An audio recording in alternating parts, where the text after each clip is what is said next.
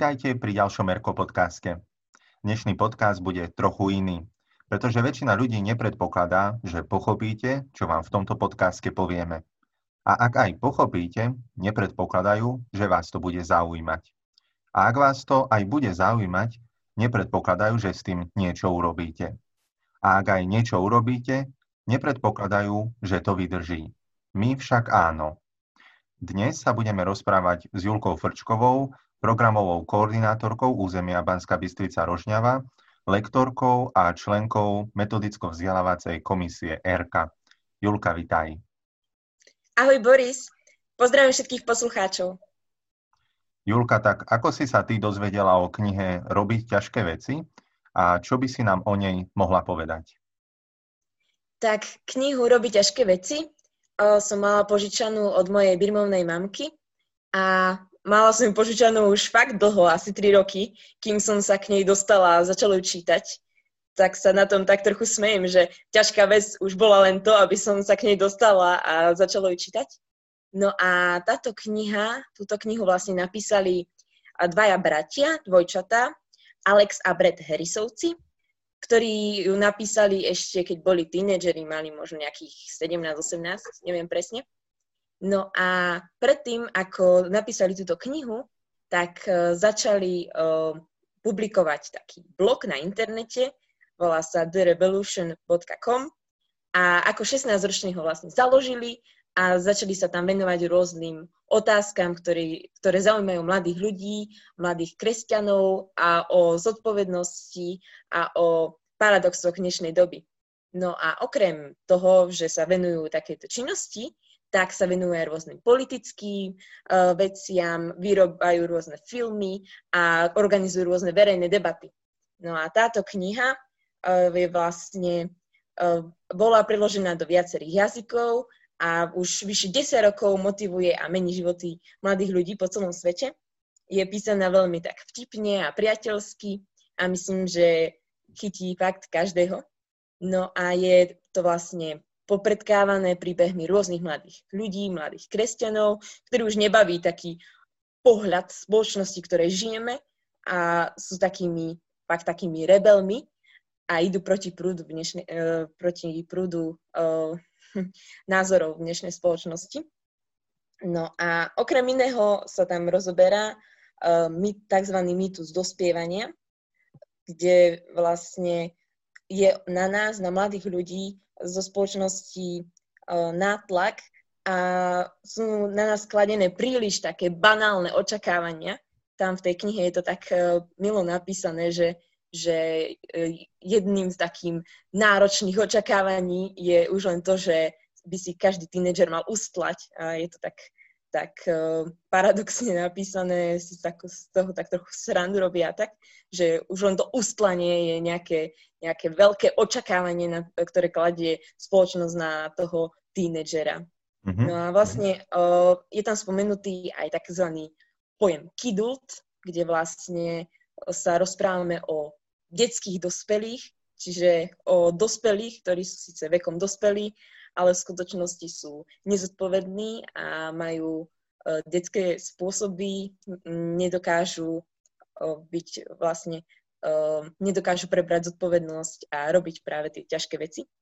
No a tiež sa tak smejem z toho, že, že ako keby bola nejaká zázračná hranica, že keď zrazu prekročíme tých 18 rokov alebo 21 rokov, ako je to v Amerike, tak zrazu by sme sa mali stať dospelými, zodpovednými a všeho všudy, hoci dovtedy, počas našich tínedžerských rokov, dospie, kedy dospievame, tak vtedy ako by sme nemali uh, prebrať nejakú zodpovednosť a ako keby sme si mali tie naše tínedžerské roky len užívať a akékoľvek uh, takéto veci, ktoré by sme na seba brali, by bolo by sme chápali, ako pokaziť si svoje bezstarostné tínežerské roky a tak podobne. Mm-hmm. Kniha sa teda volá Robiť ťažké veci. Čo všetko si môžeme pod spojením ťažké veci predstaviť? Mm-hmm.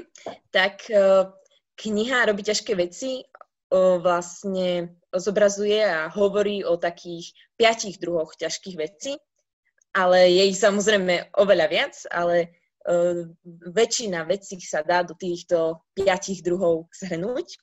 Jedným z nich je napríklad to, že vystúpime zo svojej zóny komfortu. Tam to bolo veľmi pekne uh, zobrazené na takom príklade jednej slečny, ktorá mala uh, veľký strach a problém telefonovať s cudzími ľuďmi a práve ona dostala na starosti, aby obvolávala ľudí v rámci jednej politickej kampane a bolo to veľmi také, také zaujímavé pre ňu, že vlastne prekonala tak ten svoj strach a vyšla z tej svojej zóny komfortu. Každý má tú svoju zónu komfortu trošku inú a tam je práve tá výzva, že prekročíme cez prach tej našej osobnej zóny. Ďalej, ďalší druh, tie ťažké veci je tzv. presahovanie očakávaní, ktoré na nás spoločnosť ktoré nám spoločnosť dáva. E, to sú všetky tie veci, keď sa nás pýtajú, nie si príliš maladý na to, aby si robil toto a toto, aby si bol animátorom, aby si mal na starosti toľko detí, aby, aby si e, viedol spevokol a tak podobne. A potom sú to ťažké veci v spolupráci s inými. Teda mám nejaký záujem, chcem robiť nejakú ťažkú vec, ale nedokážem si to sám predstaviť, nedokážem to ani sám spraviť. A teda je, je to aj tak tiež trošku, že vystúpim z tej svojej zóny komfortu, že, že vlastne musím spolupracovať aj s niekým iným, nájsť niekoho, ktorý je podobne zapálený pre tú vec, ktorú, ktorá ma zaujíma a teda ísť do toho spolu a robiť túto ťažkú vec spolu. Potom sú tu aj malé ťažké veci, ktoré sú vlastne také každodenné veci, ktoré vlastne nikto nevidí, nikto ich neocenuje a vlastne sú to väčšinou také veci, ktoré nás nebavia, ktoré sú také rutinné. A vlastne o tom sa aj rozprávame v, v tohto ročnej téme, o takom hrdinu, hrdinovi každodennosti, ktorý, ktorý je naozaj takým hrdinom, hoci to veľa ľudí neocenuje, nevidí a nemá až, až takú slávu, alebo ako to povedať, ale práve to je na tých ťažkých, e, na tých malých ťažkých veciach to ťažké, že to v podstate nikto neocení, nebaví nás to, ale napriek tomu je veľmi dôležité ich konať. No a potom sú tu ťažké veci proti prúdu, čiže keď my osobne musíme vytrčať z davu a zaujať svoj postoj. To sú všetky tie, e, všetky tie situácie, keď sa nás uh, spoločnosti alebo v škole alebo kdekoľvek pýtajú na nejaké otázky, napríklad na otázku interrupcií alebo eutanázia podobné takéto otázky, kedy by sme mali zaujať ten postoj, nebať sa vykročiť a povedať si, čo si o tom myslíme. Hoci práve to je na tomto ťažké, že, že zrazu už nebudeme takí nenápadní, ale povieme, čo si myslíme a budeme tak vytrčať z davu.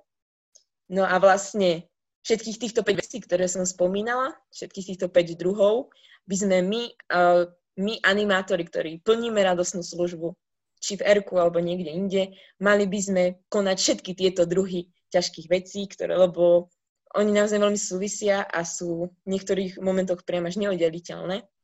A okrem toho, aby ste ich robili, vás chcem vyzvať aj k tomu, aby ste boli na stredkách alebo kdekoľvek práve tými ľuďmi, ktorí budú dávať príklad deťom, že sa naozaj dá aj niečo robiť nad náš rámec a že v každom z nás je veľký potenciál a nepotvrdzujte deťom ich malé očakávanie, ktoré na nich, je, ktoré na nich spoločnosť skladie. Ukážte im, že môžu konať vynimočné, veľké alebo aj malé skutky a že môžu vygumovať tú čiaru linkovanej spoločnosti.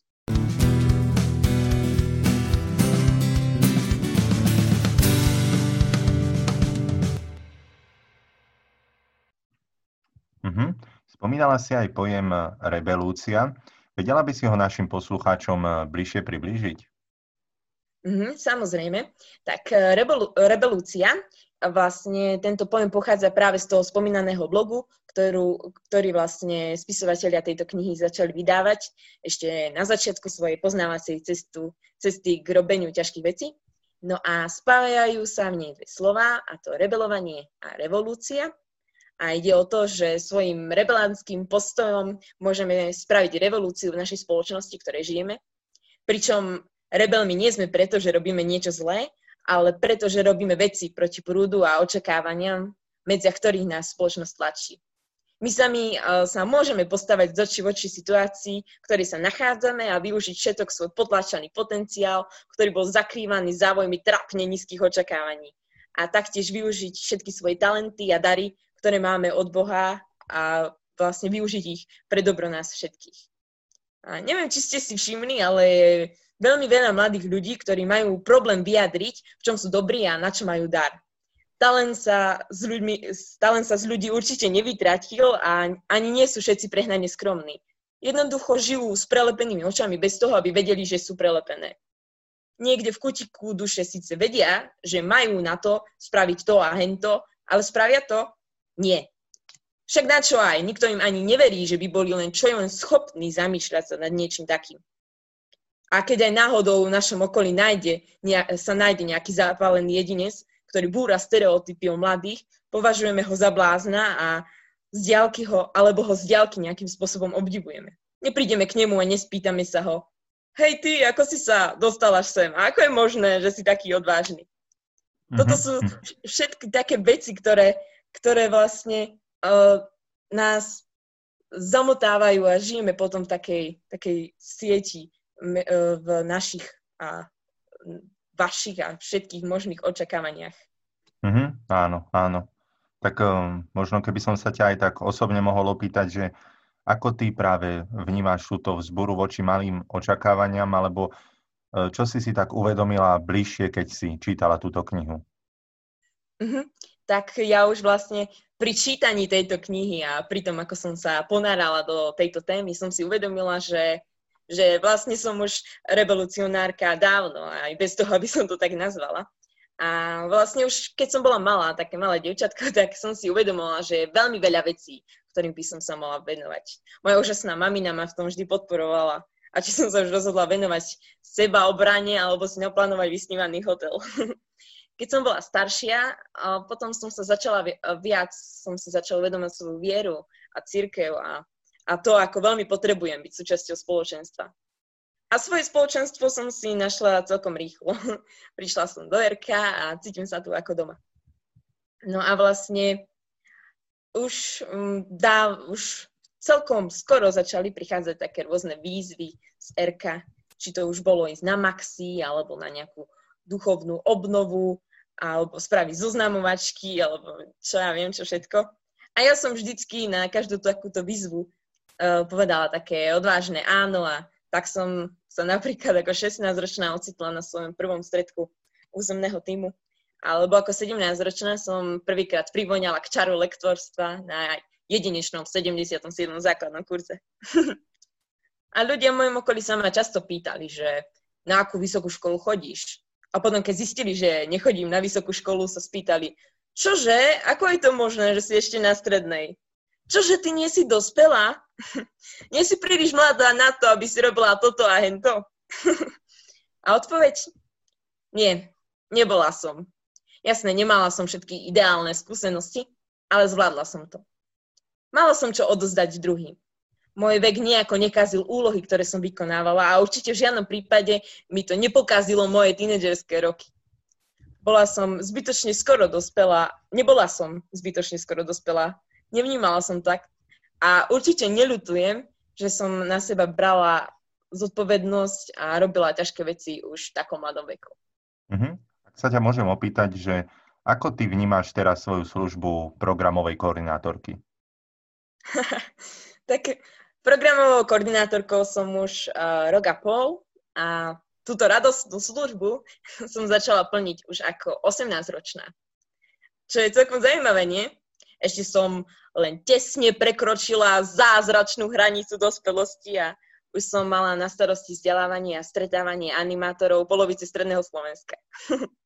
Pre mnohých priam nepredstaviteľné. Ale prečo? Prečo by sme zo seba nemohli dávať viac a dávať skôr, ako sa to od nás očakáva? Prečo necháme na nás dopadať ťarchu malých očakávaní a nerobíme nič preto, aby sme sa im postavili na odpor? Prečo nám stačí hibernovať vo vlastnej posteli a nevýsť zo zóny nášho komfortu? Ľudia, však my všetci na to máme. Každý z nás je pozvaný k revolúcii. každý z nás je schopný prekonávať akékoľvek očakávanie. O tejto téme máme Verku aj workshop. Vedela by si nám o ňom viac povedať a možno tak nás aj e, na tento workshop navnadiť? Ó, áno, samozrejme.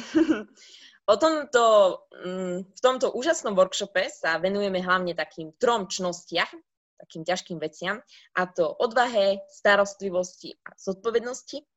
A pri každej z nich, z týchto čností, nás sprevádza nejaký vynimočný tínedžer alebo tínedžerka, ktorá nám vlastne svedčí svojim príbehom o robení ťažkých vecí.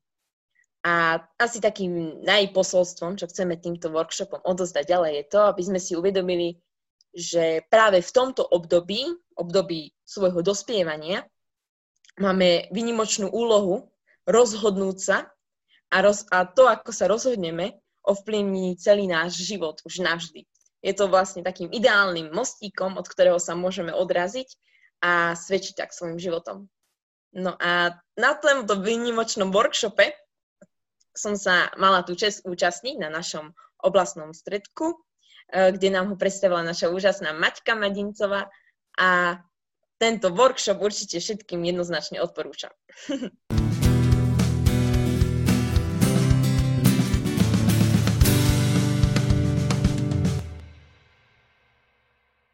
No Julka, tak keď už nám ho tak eh, jednoznačne odporúčaš, tak by si nám aj mohla povedať, že ako by sme sa mohli dostať na takýto workshop.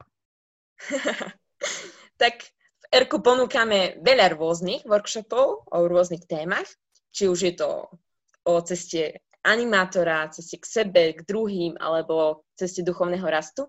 No a všetky tieto workshopy sú dostupné na stránke erko.sk, kde si nájdeme sekciu pre animátorov, vzdelávanie a tam na boku máme ponuku workshopov. Taktiež tam pod touto ponukou môžete nájsť aj kalendár lektorov, kde si môžete pozrieť, ktorý lektor alebo ktorá lektorka má v daný termín voľný. A, a ešte je to, vlastne je to teraz ešte neaktuálne, ale myslím si, že čo skoro sa to aktualizuje už na nový školský rok.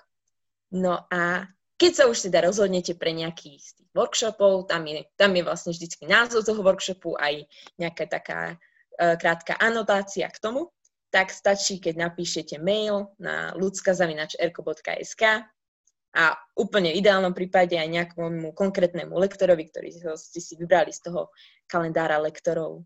No a potom vám už odpíšeme a nejako sa určite dohodneme.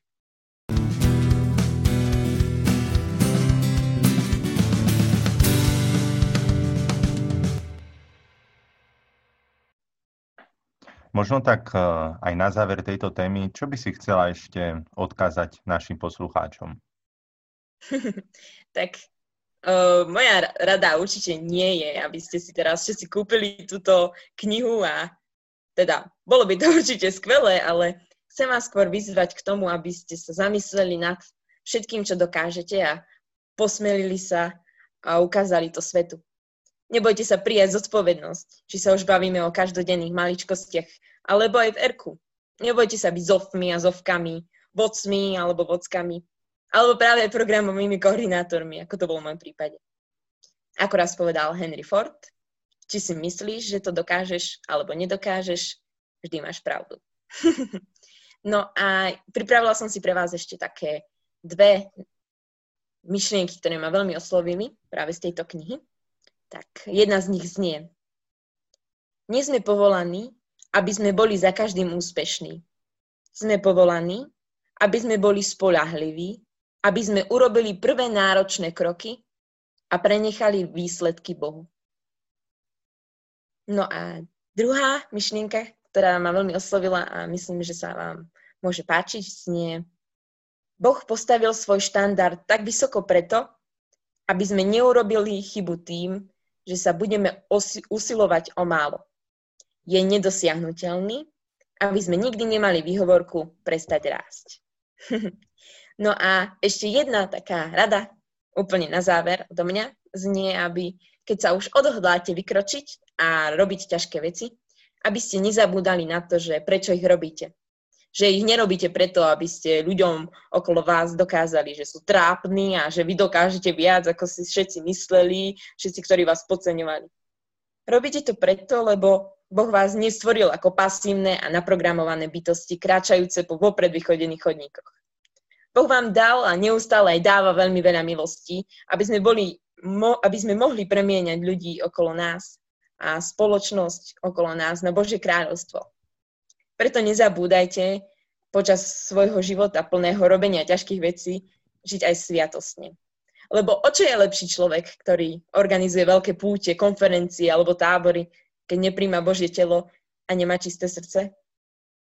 V úvode podcastu sme hovorili, že väčšina ľudí nepredpokladá, že pochopíte, čo vám v tomto podcaste povieme. Ja verím, že sme, či už vy, ale aj ja, sme bližšie pochopili to, čo nám chcela aj e, Julka povedať o tom, aké to je možno náročné na začiatku robiť ťažké veci, ale potom teda, keď sa aj prekonáme, aj s Božou pomocou dokážeme o mnoho viac. Tak e, ja ti ďakujem, Julka, dnes, že si nás e, aj tak veľmi dobre voviedla do tejto témy. Ďakujem ti aj za to, že si programovou koordinátorkou a že aj takto vedieš mladých. Vďaka, Julka. Ďakujem pekne, Boris, aj za pozvanie. Takže dnes sme sa rozprávali o vzbure voči malým očakávaniam a o knihe Robiť ťažké veci. Na vás ostatných sa teším zás pri ďalšom Erko podcaste. Do počutia a robte ťažké veci.